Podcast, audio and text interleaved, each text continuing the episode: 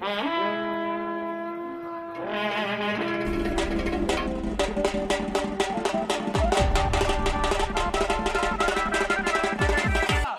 волну сделал, да, тоже? Всем салам алейкум. Вы слушаете Чайхана подкаст, и мы выступаем за культурное разнообразие. С вами Георг Габараев Шерхан Уктамов. и наш специальный гость, выпускник регионального центра превентивной дипломатии в Центральной Азии, участник международной конференции ООН «Центральноазиатский молодежный диалог», которая проходила в Стамбуле, а также почти дипломированный специалист в области международных отношений, такой, те, знаете, дипломат аль денте. Алишо Мирзаширинов. Алишо, большое спасибо, что пришел. Э, Всем салам алейкум, спасибо, что пригласили. Надеюсь, у нас сегодня будет интереснейший подкаст. От тебя зависит. Я постараюсь. А мне, кстати, интересно, почему вы меня ни разу так не представляли? Типа, выпускник 34-й школы города Самарканд. Выпускник ООН. Ну так где Алишо, где мы? человек, который прошел ООН. Он даже об этом не знает. Ну, мы к теме перейдем, Шер. Да-да-да, давай. А к слову говоря, раз уж мы так красиво представили нашего гостя, то по логике вещей можно догадаться о том, что тема сегодня будет максимально животрепещущая. Чайхана подкаст возвращается к своим корням и наконец-то переходит к темам, ради которых мы вообще начинали этот подкаст. К темам, которые связаны непосредственно с нами, с э, взаимоотношениями нас э, И с вас. Да, нас, вас и культуры, которая нас окружает и которая для нас чужда. А если точнее, по каким причинам многие наши ребята, приезжая в Москву, сталкиваются с огромным количеством конфликтов, некоторые из которых они создают сами. В очень малых долях, но бывает. В очень малых. Такая вот тема, ребята. Проблема конфликтности нас, то бишь приезжих, с местным населением. Речь о столице. Кстати, насчет э, того, что нам это чуждо, я бы так не сказал. Насчет. Э, ш- Культуры? Да, Шархан сказал, что культура нам чужда. Ничего но не знаю, все мне чуждо. Это-то понятно, но все-таки постсоветское пространство и нахождение в рамках одного государства отпечаталось на нас, э, в принципе, как на наших родителях, так и на нас. Ну да, разумеется, определенные какие-то общие социокультурные стыки присутствуют. Ну, соответственно. Так с этим спорить, конечно же, нельзя. Шер общно очень сказал. А вот это, кстати говоря, и будет, наверное, ключевым вопросом.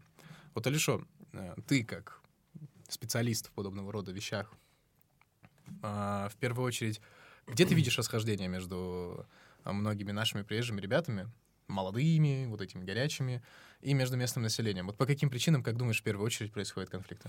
Ну, мне кажется, есть несколько факторов, которые способствуют, э, скажем так, вот этому конфликту, который возникает между условными местными и приезжими. Э, в первую очередь, это, э, ну, давайте на чистоту, это ментальность. Многие не любят это слово в принципе, но ментальное воспитание, там, культура, ментальность — это э, весомый аргумент, поскольку нас воспитывают по-разному, мы смотрим на многие вещи по-разному, и когда э, человек, который э, всю жизнь находился в каких-то рамках э, там со стороны родителей, общества, вдруг оказывается в обществе, где в принципе э, имеется э, безграничная свобода, и никто тебя не будет осуждать, у многих людей сносит крышу. Мы все с этим сталкивались на первых порах. Давайте будем честны. Понятия есть- не имею, о чем. Я сразу помню, выскочил из аэропорта, сразу в библиотеку побежал. Да, самый главный этот э, гость э, российской библиотеки. Библиограф. Архивариус. Вот. А Вторая проблема заключается в том, что все-таки, несмотря на то, что, да, как я упомянул ранее, было единое государство в виде Советского Союза, а потом это все развалилось, и одной из причин являлись националистические движения. И во всех странах оно наблюдалось. Что в Центральной Азии, что эти настроения были на Кавказе, они присутствуют и поныне, а, что и в России, например, тот же 12 год, это апогей э, такого националистического движения, там Болотная площадь и прочие, прочие явления.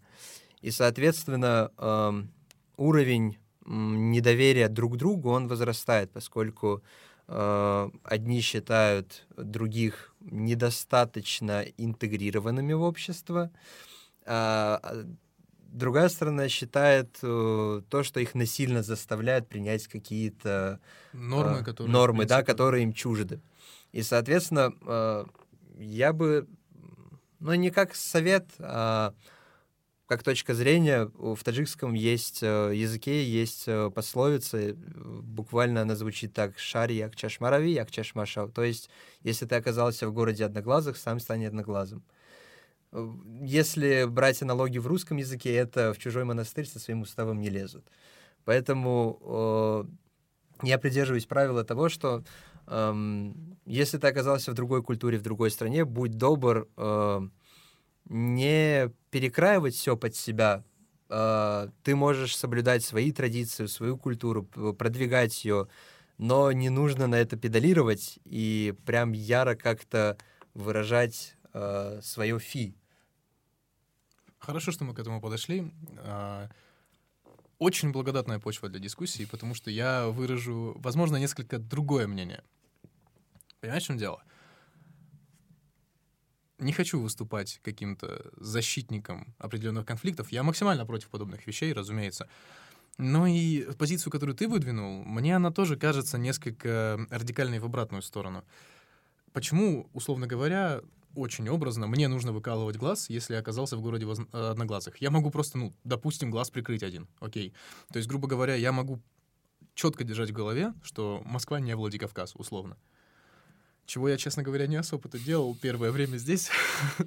Но по каким причинам мне нужно идти на невыгодные мне компромиссы? Я искренне полагаю, что любой конфликт, он всегда имеет две стороны, и обе стороны виноваты в каких-то недопониманиях. И Если речь идет о глобальном, тоже.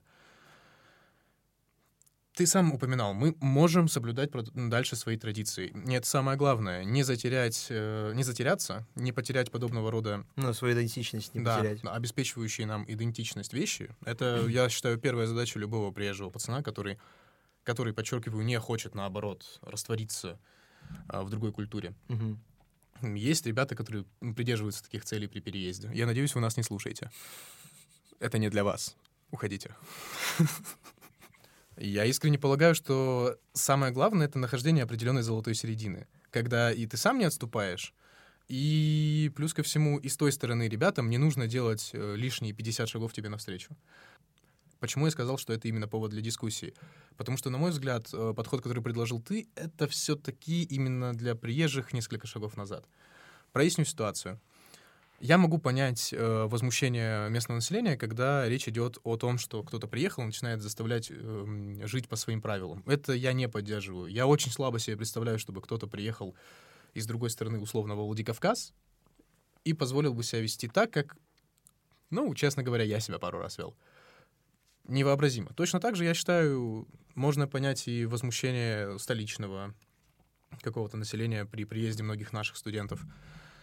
Но э, давай называть вещи своими именами. Достаточно часто э, мне, да и многим ребятам с Кавказа условно втирали о том, что будьте как дома, не забывайте, что вы в гостях. Но мы же являемся частью, грубо говоря, да, государства.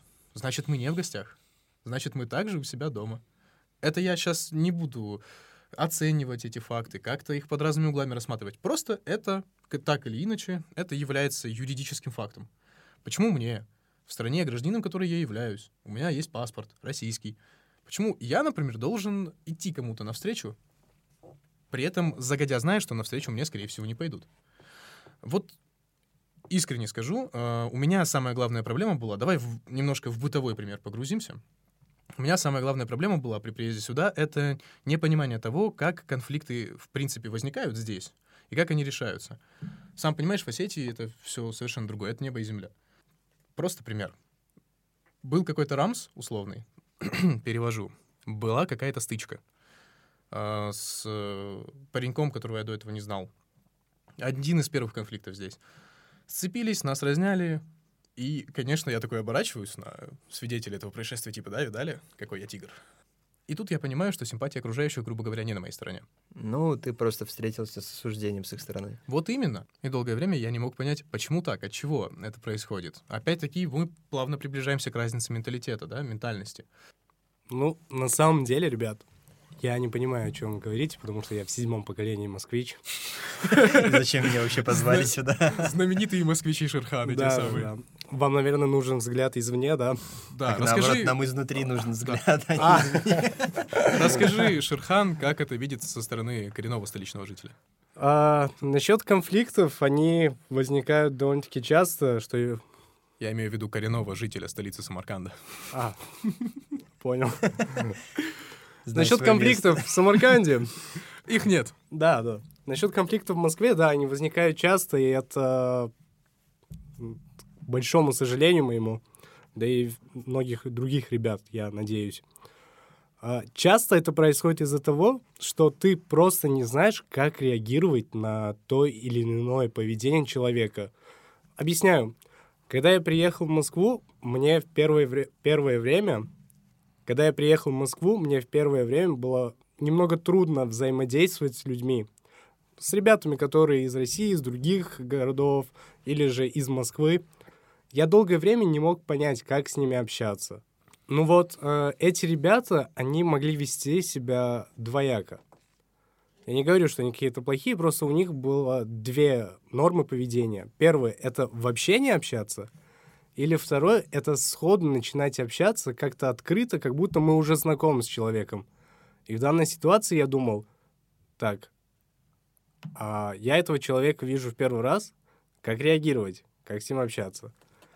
И из-за этого в первое время, вот особенно в общежитии, у нас, у ребят сложилась компания, у нас есть большая компания, которая состоит только из ребят из Центральной Азии, из Кавказа, потому что мы знаем ментальность друг друга. Мы такие, можем общаться спокойно. И это не говорит, что мы как-то общаемся плохо с другими ребятами, просто нет, мы сходу понимаем, как с друг другом общаться. И на этой почве у нас с этими ребятами вообще ни разу не было конфликтов. Правда, был один человек, который искал конфликты, но конфликтов не было в целом. Э, Понятия не имею, о ком ты. Это, это какой-то летучий голландец, да, такой? Да, да. Он вроде есть, а вроде просто легенда. А, Но вот э, про то, что рассказывал Шер, я с этим столкнулся, даже несмотря на то, что я 9 лет учился в русскоязычной школе, и у меня э, было множество одноклассников именно русских, э, россиян, и как бы я не должен был э, сталкиваться с такой проблемой. Но, приехав в шестнадцатом году э, в Москву, поступив в универ, э, в первую очередь у нас сформировалась компашка из ребят из Центральной Азии и Кавказа. И, соответственно, ну, это случилось само собой, по инерции. То есть, несмотря на то, что мы... Я бы не сказал, что мы жаждали общения с э, ребятами из Москвы там, или из других городов, но, в принципе, мы не были против, мы, наоборот, были за, но именно то, что ближе к сердцу, оно все-таки быстрее как-то формируется. Поэтому у нас... в этот- Понятнее, грубо говоря, становилось. да, потому что это намного понятнее, нежели вот этот круг общения, который для нас был нечто новым. И у нас, э, типа, определенное количество времени, ну, там, первый, второй курс, у нас отношения даже не налаживались. Получается, ты предпочитал лепешку бородинскому хлебу. Бум! Получается так. Э, Слушай, а вот я неожиданную сторону сейчас займу, потому что, ну, как вы тоже прекрасно знаете, я, соответственно, так или иначе, не специально, конечно, сформировал точно такое же окружение ребят Северного Кавказа, с Центральной Азии. Что я вам рассказываю? У нас они ну, достаточно схожие, иногда общие. А, Но я начал понимать, что, возможно, именно в таком нашем подходе и кроется... Это неплохо, это хорошо, но это ошибка в понимании новой среды, в которую ты попал. И я начал понимать это последние пару лет, когда у меня не по моей воле э, сменялись э, какие-то люди окружающие, видоизменилось окружение несколько. И только благодаря этому, благодаря вынужденным контактам э, с ребятами из России, да, то есть с русскими, с людьми совершенно другой ментальности, совершенно другого менталитета и культуры, понимания общения. Только поэтому я начал осознавать, какие у них взгляды на нас, как мы выглядим со стороны, и насколько огромная разница в миропонимании, насколько громадная разница в, са- в самих основных механизмах. не могу сказать, что мне не понравилась их точка зрения. Конечно, это все было очень необычно. Вот, казалось бы, да, я прекрасно знаю, да, основ, основы российской культуры, русской культуры, там, Пушкин, вот это все. Э, фильмы одни и теми, э, одни и те же фильмы с ними смотрю, да. знаю историю этого государства, как и мы все. Вот Алишо в начале еще выпуска говорил о том, что на нас оставил большой отпечаток и на прошлое поколение, конечно же, на нынешнее существование в одном государстве. Это факт абсолютный, но этого катастрофически мало. Этого совершенно не хватает для того, чтобы понять друг друга. Вот мне просто в этом плане повезло, я последние пару лет э, отбросил абсолютно все выстроенные до этого рамки, э, ну, межнациональные, грубо говоря, да, каюсь, грешен, чтобы просто понять. Я никогда в жизни не отойду от традиций, которые у меня во мне есть. Я осетин, это факт. Я всегда буду смотреть на мир через призму возвращенных во мне аспектов Ахдау. Да, наконец-то мы произнесли это слово впервые за пять выпусков. Я доволен. Разумеется, иначе никак. Я мусульманин, я также религиозно оснащен максимально. Я стараюсь всегда держать в голове какие-то важнейшие аспекты религии. Но это не значит, что я должен быть максимально культурно и интеллектуально закрыт. И осознав это, я удивился, насколько мы сильно отличаемся от коренного населения России и при этом насколько мы на самых базовых, самых важных вещах можем быстро и легко сойтись. А, Шерхан сказал очень важную вещь, которую я бы подчеркнул двойной красной линией, о том, что сталкивался с главной и самой распространенной проблемой в контактах между а, ребятами нашими, ну, с Востока, грубо говоря, и э, ребятами из э, центра России. Очень быстрое и легкое перехождение каких-то границ. Я бы даже сказал, не в плохом смысле, понебратское общение. Когда человек сразу начинает общаться с тобой э, на легкой ноте, очень дружественно, ну, конечно, с какими-то подколками. Ну, вот это, знаешь, резкий переход на очень легкую но- ноту общения, даже как-то непривычно дружественную. Мы же более закрытые люди всегда. И переходить к каким-то подколкам э, чисто братским, знаешь, это надо подождать, это не сразу появляется. Иногда это может затянуться на годы. Ну, ты в курсе. А, иногда, конечно, бывает и по-другому, но это скорее исключение, подтверждающее правило. Меня тоже сначала это шокировало, а я конфликтный человек, чуть-чуть был. Когда-то давным-давно, никто уже не помнит. А, и для меня это была самая огромная проблема, потому что, ну, в Осетии люди прекрасно относятся к юмору, но это должен быть юмор от близкого, понимаешь, как и у вас, в принципе. А я еще формировался так, что я был из той некоторой части осетин, для которых любой юмор — это, ну, пойдем-ка отойдем, пообщаемся, я тебе кое-что разъясню. Вот. Я тогда-то от друзей своих не всегда это готов был слышать какую-то подколку, а когда все вокруг друг друга как-то могут подстебнуть, да, где-то там подшутить, причем люди, с которыми ты там не брат, не близкий, ты даже вот не особо-то знаком. Я имя иногда человека мог не, не запомнить, а он уже такой, а, чисто ты такой тип. Ну, конечно, я сразу бросался в конфликт, очертя голову, потому что я не совсем понимал, что это не хамство, это, наоборот, признак дружелюбия. Но я не понимал или не хотел этого понимать. Но в оправдании могу сказать, что это не только поведение конкретно коренного русского населения, как мы сказали, российского. А простой пример — это наши братья из Казахстана, их манера общения — все на... Я сталкивался лично. Геор говорил, что тоже сталкивался. Когда человек тебя видит первый раз, вот было такое в общежитии, у нас есть поле, я выходил играть в футбол, там гоняли мяч пацаны из Казахстана.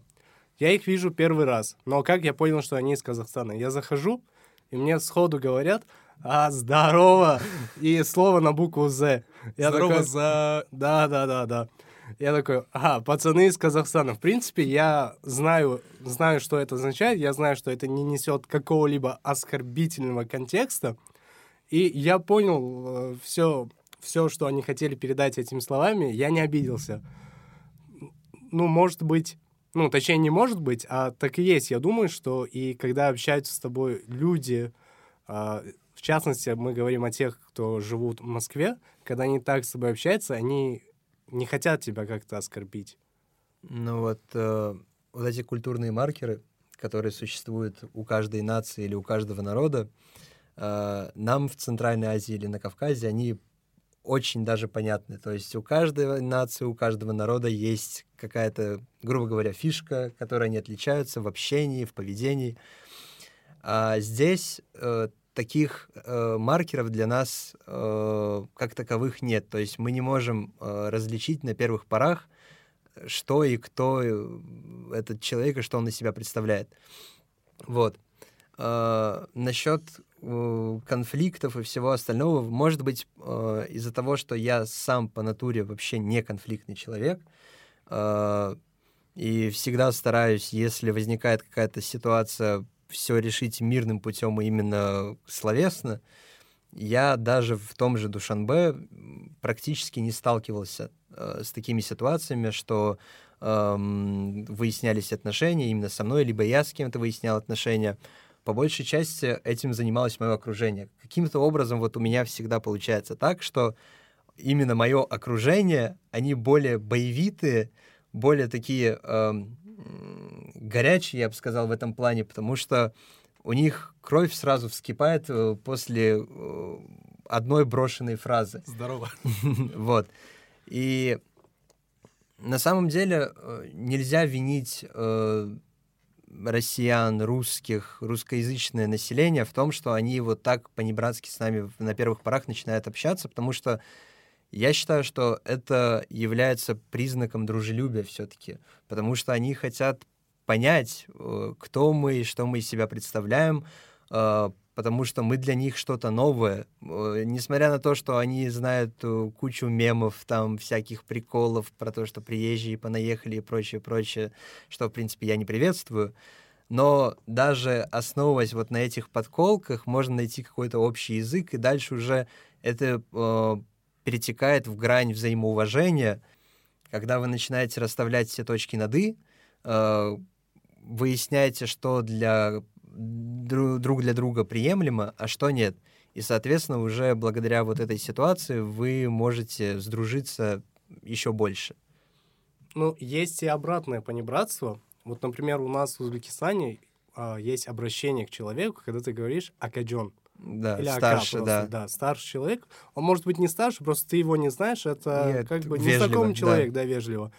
И часто, когда приезжают сюда, они заменяют Акаджон Ака на перевод брат. И они обращаются к, обращаются к человеку, брат, подскажи, куда... Ну, как, это дело да. привычки. это- Да, это как если часто русскоязычные обращаются уважаемый или молодой человек. Либо, «Эй, друг, можешь подсказать? Да, Вот да, да, это точно так же.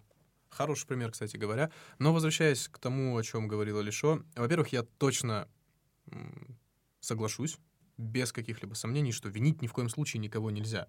Здесь речь не о том, что кто-то э, со злостью, с каким-то умыслом э, левым пытается спровоцировать кого-то. Здесь речь идет только о недопонимании. А а недопонимание, оно всегда без э, какого-то желания кого-то притеснить. И я огромную надежду выражаю, конечно, что будет ровно тот механизм, о котором ты и сказал, да, через какие-то, возможно, мемы, через э, какие-то аспекты. Подколы. Да, но не обязательно. Ну, видишь, у каждого есть свои границы, через которые не стоит переступать. Ну, я но- просто сильно сомневаюсь, что кто-нибудь, э, кого я не знаю, там, какой-то без какой-то неприязни московский пацанчик подойдет ко мне и скажет, э, салам, джибур, сразу сходу. Ну, во-первых, он вряд ли будет знать слово «джибур». Джибур — великое слово великого осетинского сленга. Или, может, он скажет, э, салам, ты же этот, мага-пуля. Кама Кама пуля. пуля. Мага пуля, все. До свидания. Извините, пожалуйста, или ты Оуджи Риза. У меня, кстати, часто, когда знают, что я из Осетии, у меня прям, а, Мияги, Мияги, ваш Мияги. Я такой, Это является культурным триггером, который может э, как-то вас коннектить друг с другом. И вот это прекрасно. Я искренне надеюсь, что именно этот механизм и будет работать в дальнейшем, что мы будем узнавать друг друга лучше в первую очередь. Пока что а, даже приезд наших ребят в Москву далеко не всегда гарантирует тот факт, что они поймут как-то э, население несколько чуждое для них, что они с разных сторон рассмотрят, потому что у нас всегда включается механизм, ну, я со своими погнал, в принципе. О, пацаны в Боско, вот там, на втором этаже в европейском. Саламе, бродяги. А, Чтобы вы поняли, я э, первые два года точно постоянно тусовался в европейском с пацанами, с Осетии, из Дагестана. Салам, кстати, э, если слушаете. А по-любому слушаете. Э, Мы же теперь элита. Я говорил об этом, вы тоже об этом упомянули. Э, Вот эти культурные триггеры, они могут работать как на благо, так и в обратную сторону. Объясню. А, Есть у каждого народа, у каждой нации предубеждения по отношению к другим народам и к другим нациям. И, соответственно, если ты напрямую сам не сталкивался с каким-то культурным феноменом, либо представителем какой-то нации или народа, э, возникает э, некий диссонанс, когда люди думают исключительно стереотипами. И, ну, самый банальный пример, э, ребята, которые приезжают из Центральной Азии, это по-любому мигранты, которые будут выполнять черную работу. Ну, типа, это самое распространенное. На первых порах всегда возникают шутки подобного типа. То есть тебя всегда пытаются как-то а, проверить а, твою способность либо посмеяться над этим, либо а, проверить твою агрессивность по этому поводу. То есть как ты на это реагируешь при общении друг с другом. Вот. И это не только со стороны там э, русского населения. Это есть ведь и у нас. У нас есть а, деление на фрукты, я это так называю. Это очень плохо, ребята обижаются. Я это привожу как факт, я не хочу обидеть никого. У нас, вот, в основном я назову два вида. Это вишня, черешня и тыква. Каду. Гелёс и каду. А, ты, каду — это тыква. А, тыкв называют таджиков, которые есть в Самарканде. Осуждаю. А Максимально. гелёс, вишня, это иранцы, которые есть в Самарканде. А, Почему, осуждаю. кстати, вишни? Блин, кстати, вопрос э, стереотипов именно внутри малых народов и наций. Мы с Геором как раз-таки разговаривали на этот счет. Это вообще огромная тема для обсуждения, потому что существуют внешние упреки, то есть э, со стороны э, представителей других народов, наций, там, культуры и прочее. Но те упреки, которые существуют внутри наших народов и наций, как в Средней Азии, так и на Кавказе, но это, это же вообще Фаталити. это максимальная фаталити. То есть насколько э, стереотипно мы мыслим при общении друг с другом, точнее даже не так, когда мы не знаем человека, но мы уже сразу представляем себе картину, что вот он таджик, он узбек, он тот, он там дагестанец, он чеченец, он осетин и прочее, прочее. И мы, вот масса этих стереотипов, которые существуют, мы их просто в одном человеке формируем. А, У нас друг про друга бешеное количество каких-то стереотипов. Хотя мы живем рядом, понимаешь? Да, и проблема в том, что пока мы у себя дома, мы максимально как-то негативно отзываемся о своих соседях. Но как, Но только, здесь... но как только мы э, собираемся на одной территории, причем представители всех культур, наций, народов, все, у нас дружба на века, мы все братья, вот эта вот легендарная фраза, поэтому Мы братья. мы все братья. Дорогие братья. Дорогие братья, да. Не, слушай, на самом деле я никогда не ощущал такой огромной любви к своим братьям с э, Северного Кавказа, другим, к ребятам из Центральной Азии. Вот я никогда не чувствовал такого единения наших народов, как во время боя Хабиба с Конором. Я просто, просто, мы как будто все на одну секунду стали аварцами, все бесконечно. Причем вот, э, вот эта максима, она формируется именно в Москве, потому что Москва — Ну, это вот понятное дело. квинтэссенция всех народов, наций и культур. Э, И поэтому, когда мы оказываемся здесь, у нас, э, ну, по крайней мере, у меня так и было, потому что я хоть и был до этого в Москве, но когда я вот именно изнутри начал постигать, что же из себя представляет Москва, ну, пару раз у меня челюсть, конечно, отвисла, потому что насколько многогранные люди э, живут здесь, и вот это огромное количество культур, и наций, и народов, которые существуют здесь, мне кажется, мало где можно найти. И это как раз-таки повод, чтобы узнать друг о друга что-то большее, нежели стереотипы. Но я опять-таки э, с э, точки зрения ребят, которые, как и ты, немного офигевают от того, куда они попали, э, вот с этой точки зрения скажу. Понимаешь, с одной стороны, это может привлечь и дико заинтересовать, но я могу прекрасно понять ребят, у которых это может даже немножко как-то напрячь, вызвать какие-то опасения. Ты не привык к этому. Так Ты потому что это что-то жизнь, новое для да, тебя. ты всю жизнь условно жил где-то, ну, например, в Осетии, где тебя в основном осетины окружают, все ясно, все понятно, все наизусть знаешь. Вот ты приезжаешь в Москву, что, где, куда, метро или Насчет переезда в Москву, мне очень сильно понравился мем. И суть заключается в чем? Там черный фон и написано а, «Любой узбекистанец, когда ему исполняется 18». И там трек э, И там трек Оксимирона «Новая глава, я перебираюсь в Россию». Но в жизни каждого центрального азиата должна быть такая глава. Я хотел еще поразгонять одну мысль.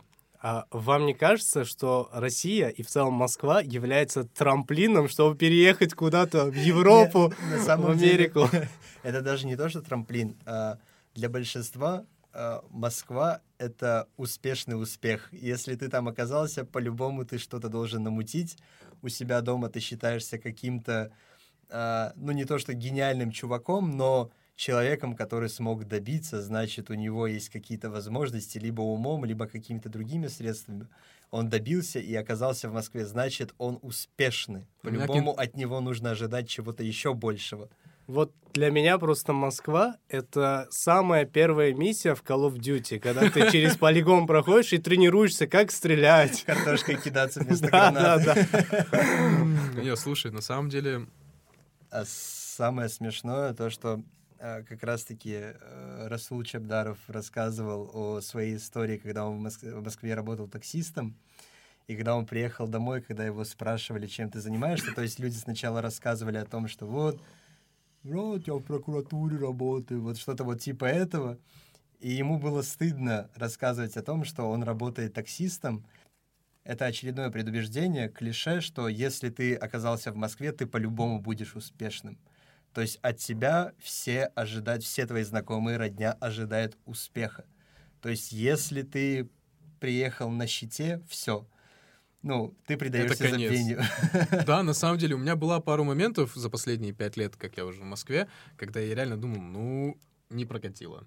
Ну, молодец, Геор, ты постарался, все. Езжай домой, собирай манатки, чемодан, вокзал, Осетия. Но, э, но я как представлял, как я сейчас обратно вернусь, и как на меня будут все смотреть, у меня сразу, знаешь, Мотивация. такой типа музыка из роки. я такой поднимаюсь, все, я сокрушу всех. Те, кто возмущаются, почему приезжие не хотят покидать Москву, это не из-за вас, ребят.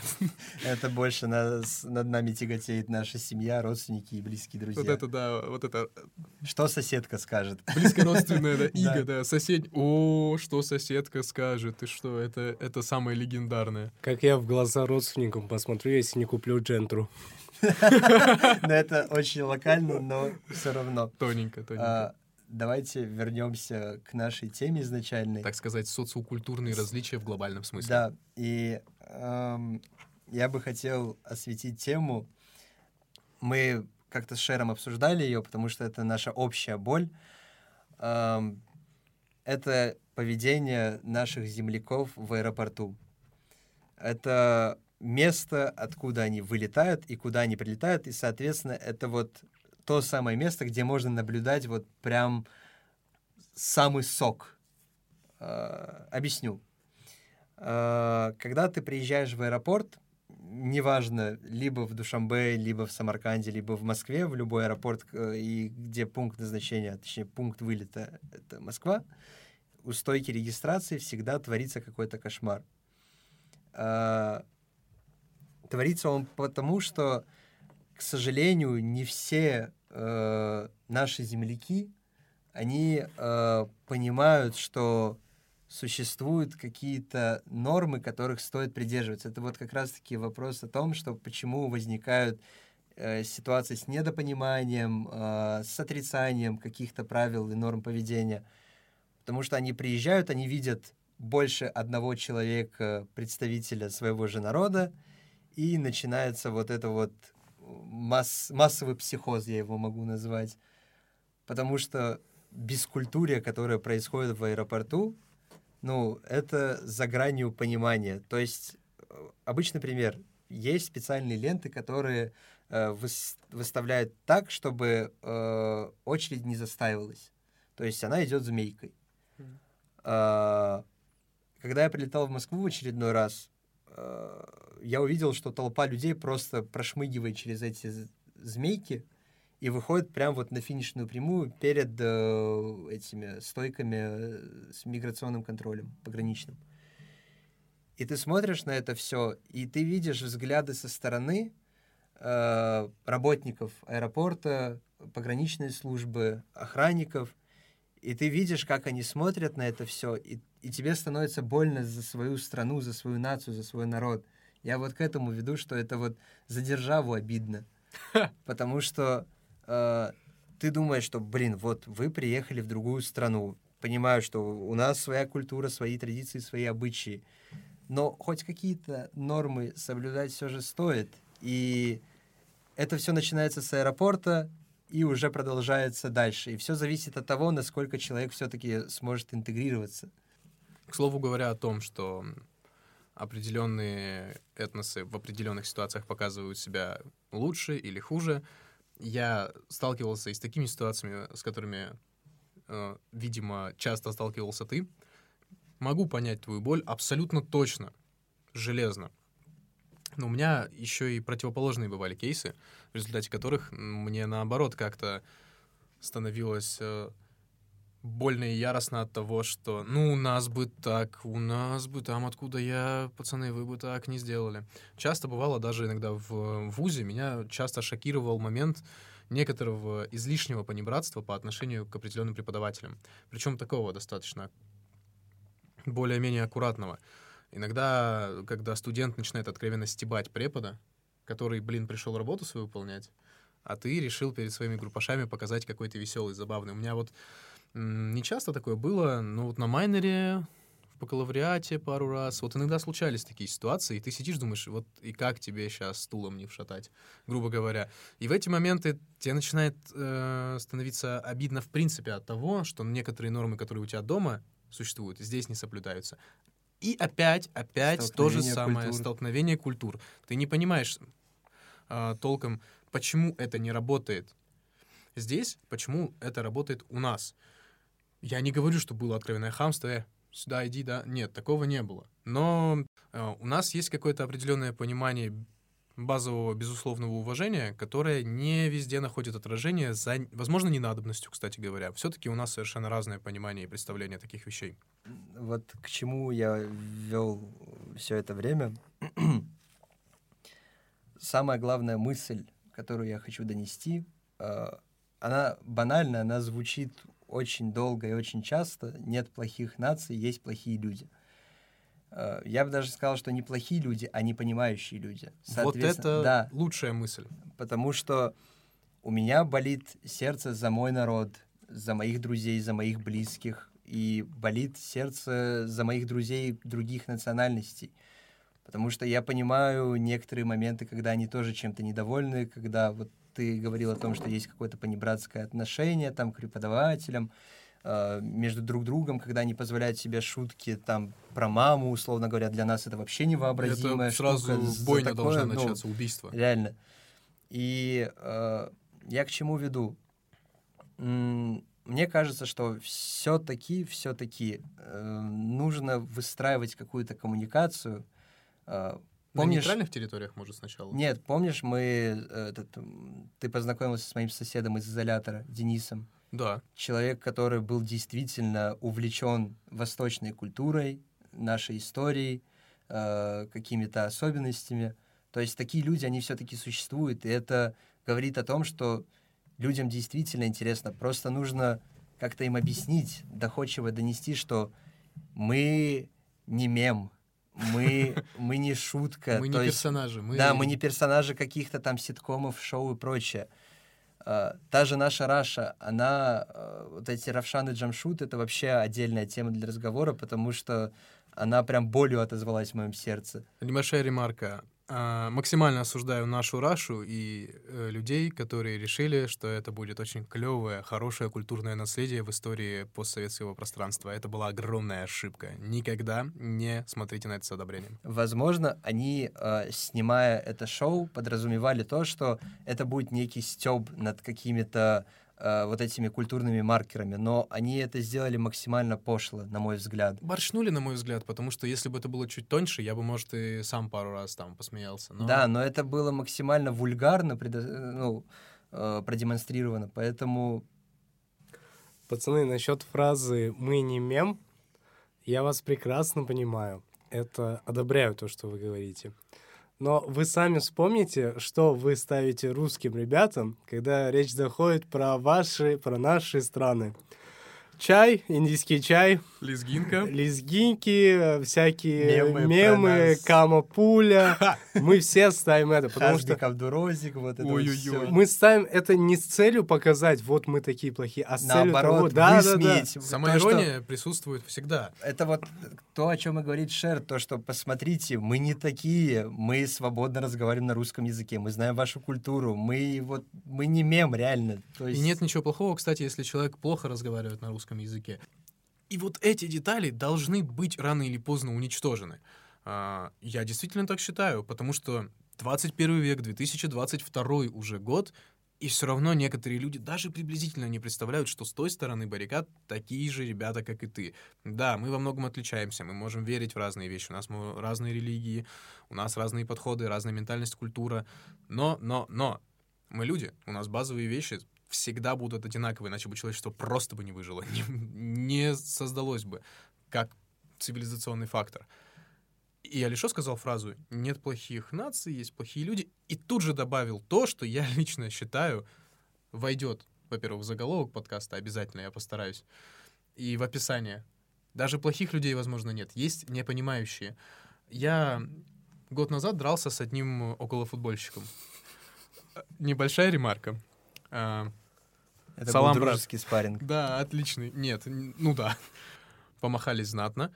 Мы с ним разговаривали, и я понимаю, что этот человек с той стороны баррикад, но мы отлично нашли общий язык. У нас масса общих тем. Он такой же, как и я, только он, грубо говоря, за другую команду играет. Знаешь, я несколько раз слышал от него ремарку, слушай, ну,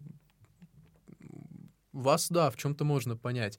Он это не воображал, он это не представлял. В его мире мы вообще какая-то другая планета, понимаешь? Многие не понимают, насколько мы можем быть по отношению друг к другу ассоциативны. Насколько мы, в принципе, совершенно разные в деталях, но общие в самой базе, в самой основе в принципе. Именно благодаря таким контактам, на мой взгляд, такое и происходит.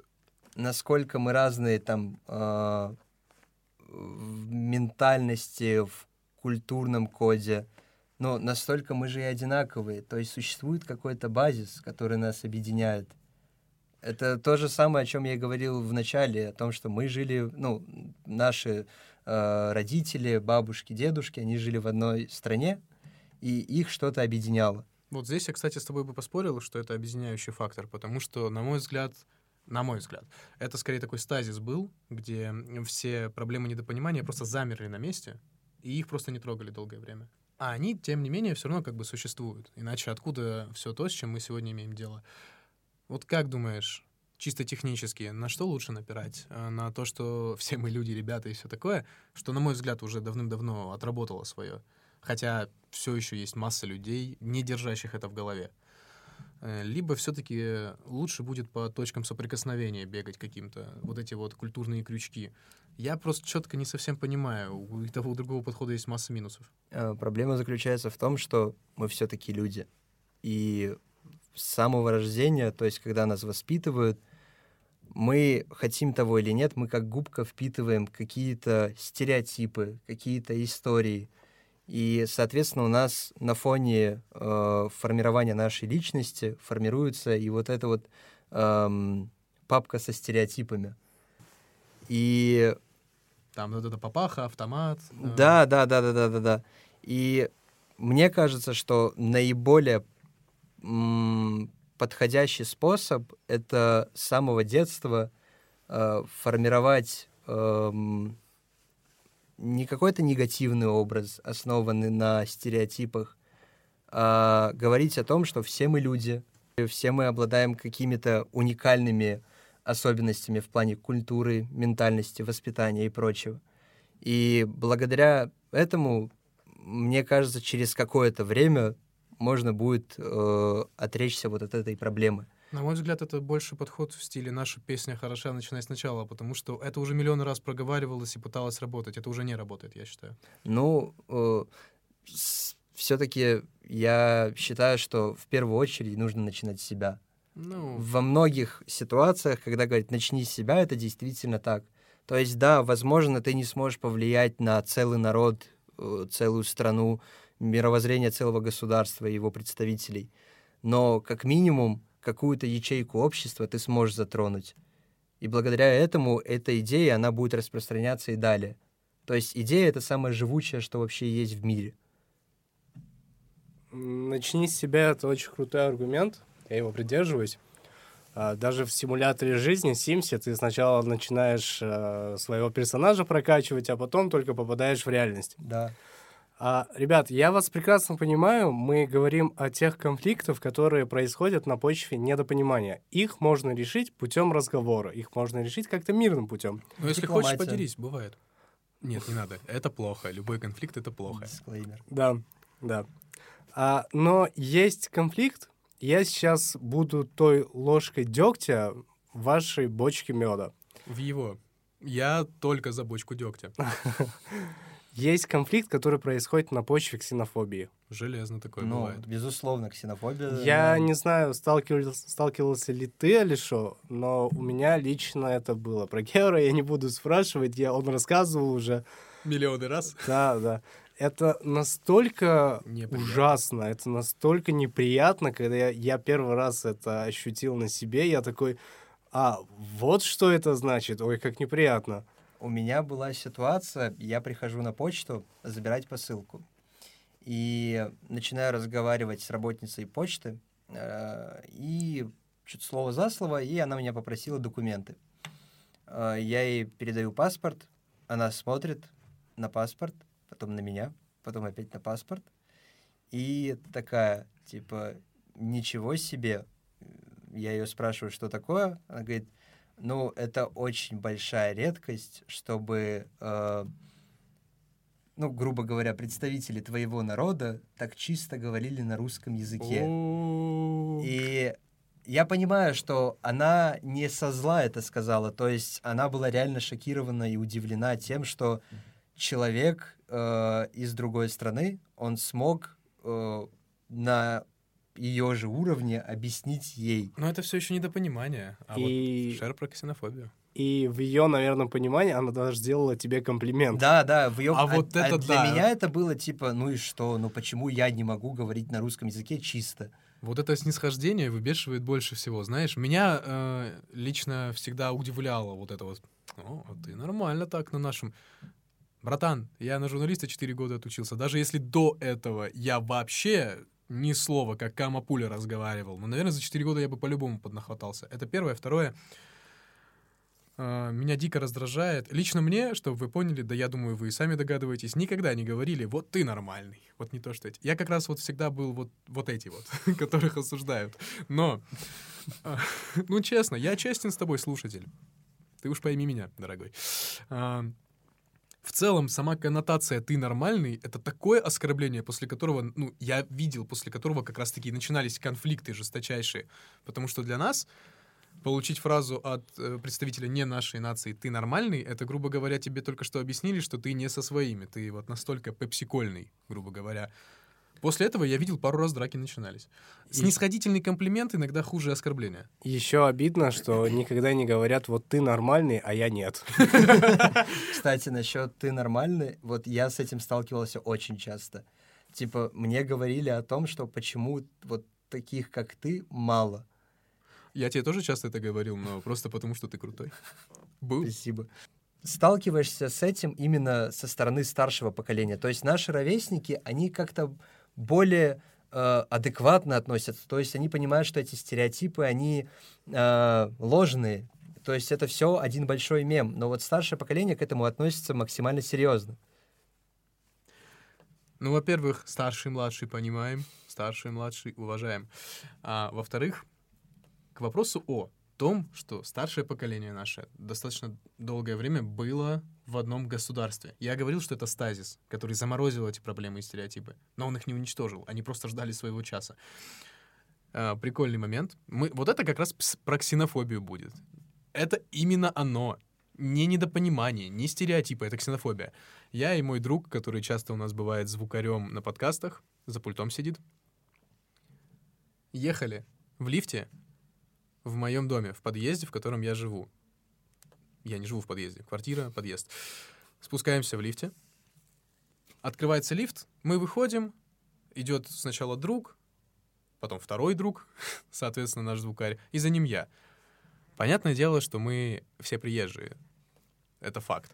А, Два пожилых человека, моих соседа, на два этажа ниже меня, если мне память не изменяет, вот такими на нас огромными глазами смотрят. А у меня тогда еще борода в разы больше, чем сейчас была, да, и без усов. Ну, то есть видно, что человек приезжий. Я еще в спортивках был. Боско. Боско. Боско, респект.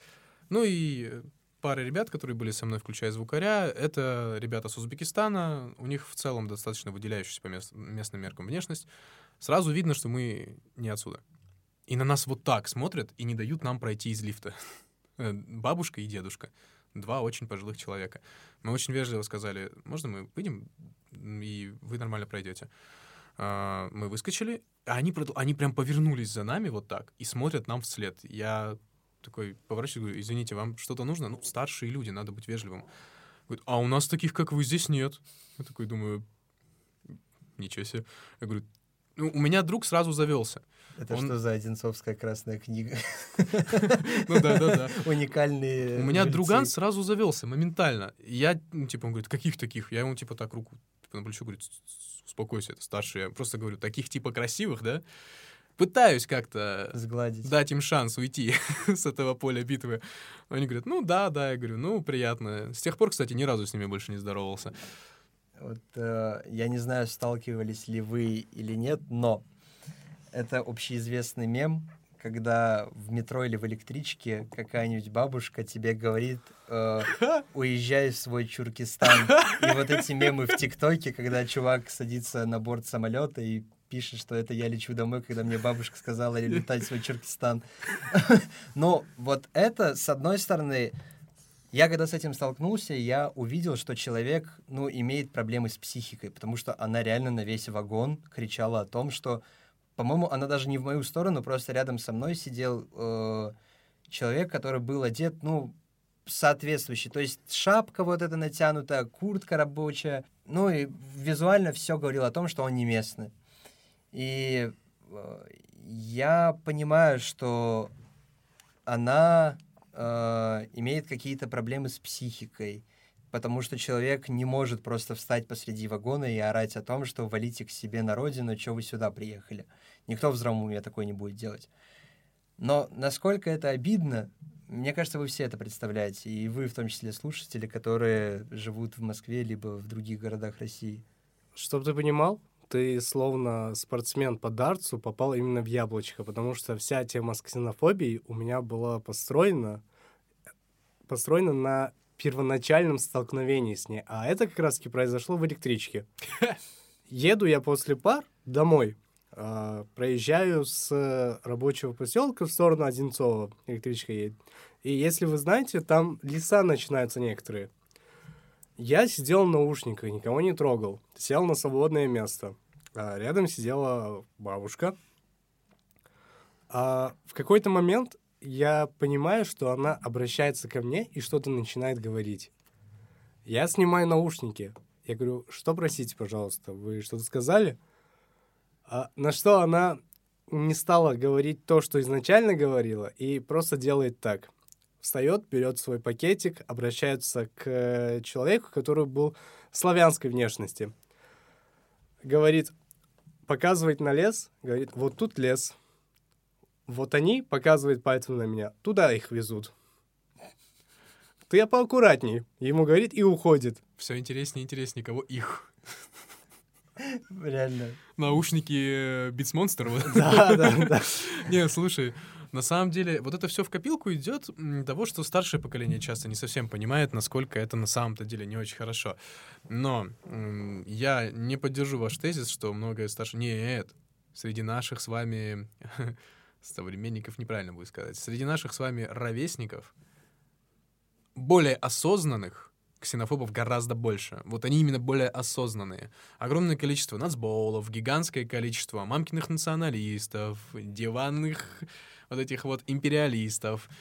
Вот эти люди очень хорошо понимают, э, что такое самоцензура. Они замечательно понимают, что такое э, ксенофобия, сам термин. Да, они живут в нашем с вами мире, в нашем с вами поколении. Они замечательно все это понимают и неосознанно переходят эти границы. Так вот, это есть ксенофобия. Ты даже себе... Хотя нет, ты хорошо представляешь, сколько раз я с этим сталкивался и как агрессивно я на это реагировал. Я понимаю, что это плохо. Я понимаю, что людей чаще всего нужно заигнорить. Это самое страшное для них. Но вот я хотел познакомить их с другими инструментами противодействия всегда. И вот можно ли винить многих наших в том, что они на агрессию отвечают втрое большей агрессией? Лично я считаю, что нет. Но я очень субъективен, и во мне, видимо, говорит обида классического провинциала, нашего причем. А, Я хотел добавить по поводу старшего поколения. Мы в основном говорили про то, что со стороны старшего поколения проявляется ксенофобия, но а, после Нового года я э, встретился с человеком, а, женщиной старше меня, и когда она узнала, что я из Таджикистана, она была очень приятно удивлена. Объясню почему. Она начала рассказывать про Душамбе, старый Душамбе, которого я даже не видел. Потому что она служила в свое время в Таджикистане на военной базе российской. И она с такой любовью и с таким трепетом а, рассказывала о тех временах, что я на подсознательном уровне понял, что еще не все потеряно. То есть, если есть такие люди, которые все же э, с радостью, с какой-то с теплотой отзываются о тех временах, э, то еще не все потеряно. Соответственно, можно еще что-то наверстать. Еще же всем очень приятно, когда узнают какой-то национальности и говорят, ой, конечно, ваш плов или ваши шашлыки. это, Ваши конечно, пироги вообще бомба. Вот Да, это вот, да, когда да. начинают хвалить, и ты понимаешь, вот все-таки есть люди, которые находят вот эту точку, которая вот просто максимально приятно А- на нас влияет. А ты им в ответ, ну, конечно, ваши электробусы, это, понимаешь, это нечто. А вот насчет э, того, что говорил... Ваши аэроэкспрессы — огонь. А вот насчет того, что говорил Геор, там, про наше поколение, наших э, ровесников, э, с одной стороны, я согласен, что да, есть люди, которые осознанно этим занимаются, но я считаю, что есть, ну, если ты что-то ищешь, то ты всегда это найдешь. То есть на подсознательном уровне, когда ты ищешь какую-то ксенофобию, ты ее всегда сможешь найти. Э, Это, дорогой слушатель, в мою сторону было легкое осуждение. это не осуждение, потому что э, к справе- э, справедливости ради э, я знаю достаточно малое количество людей, которые э, могут изъясняться как Геор. Э, Я особенный. Я то есть э, его культурное развитие, там, богатство его лексикона позволяет ему свободно общаться на любые темы. И мне кажется, что если все поймут, что э, мы не стереотипные мемы, мы не люди в кожанках, в папахах, там, в Никакого одеждах. дизреспекта тем, кто ходит в кожанках и попахах. Вы все делаете правильно, пацаны. Это он просто сгоряча ляпнул. Нет, я серьезно. Э, мы все-таки не мем. Э, Мы хотим жить, как бы это банально не звучало, в мире и согласии друг с другом, как-то понимать друг друга, э, а не находить какие-то точки конфликта и развивать их. Но все-таки подкаст ведь об этом у нас. В первую очередь. Соответственно, давайте будем людьми, благоразумными людьми, и не будем заниматься ксенофобией, расизмом и прочими-прочими плохими вещами. Я, честно, не понимаю, как можно относиться плохо к какой-либо нации, неважно, она из Центральной Азии, из Кавказа, из Европы, когда сейчас кросс-культурное время. Я просто Вот. кайфую от э, всех аспектов. Я, пока мы шли к подкасту, Алишо в курсе, я ходил и слушал Грайм. До этого я слушал треки Фираза Шатохина. Расул Чандаров, 3,5 респект. в сердце. Ну, слушай, насчет кросс-культурное время, этот тезис очень спорный. Местами э, где-то, может, это и есть. Это вообще в целом достаточно евроцентристская волна. Нас она касается, мне кажется, в меньшей степени. Но это тема уже для следующего выпуска. Когда-нибудь, может быть. Когда я говорил про молодое поколение, о том, что м, также очень часто встречается и спорил с тезисом, что от старшего... Нет. Я считаю, что ксенофобия, она может быть представлена в любом поколении. У нее, может быть, бу- будет э, а, какая-то отличная от других форма, разные совершенно среди разных групп причины. Какие-то оправдать можно, какие-то нет. Какие-то от недопонимания и просто нехватки информации, а какие-то от злого умысла. В любом случае, и это будет завершающей мыслью нашего подкаста, все, что мешает нам протянуть руку мира и ответ, э, в ответ ее пожать, это недостаток информации. Я считаю, что это ключевое. Потом уже идут личные обиды какие-то, свои предубеждения. И, наверное, это и будет э, то, ради чего мы здесь сегодня, сегодня все собрались, господа. Самое главное — это уметь четко и доступно объяснить свою позицию. Очень э, структурированно и, самое главное, правильно, без излишек и без каких-то искажений донести, кто мы есть. И я искренне верю в то, что и с той стороны баррикад, и с этой всегда найдутся люди, которые протянут руку, я считаю, которые поймут, что вот то, о чем мы говорили. Все мы люди, и при уважении друг к другу не существует, мне кажется, преград, которые невозможно перешагнуть.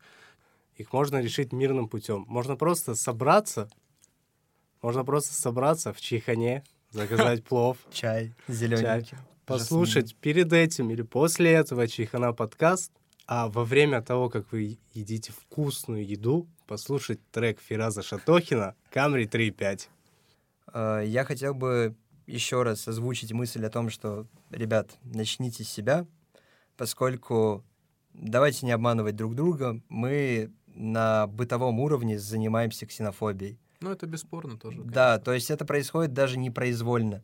И ни с какой, ну, отсутствует какая-то злость в этом проявлении. Просто это вот наша человеческая сущность. Но мне кажется, если мы будем стараться как-то э, ограничить ее, э, и в итоге, чтобы она вообще исчезла в из нашей жизни, все будет намного лучше и проще. На этом мы, следовательно, завершаем э, этот выпуск. Все подошло к своему логическому завершению. Нашу позицию, дорогой слушатель, ты понял, и, я надеюсь, разделил. Выбора у тебя немного, если что, цифры мои знаешь, перетрем.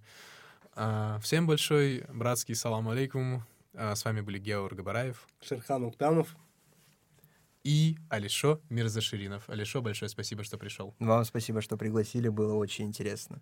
Слушай Чехана подкасты далее, и помни, мы выступаем за культурное разнообразие.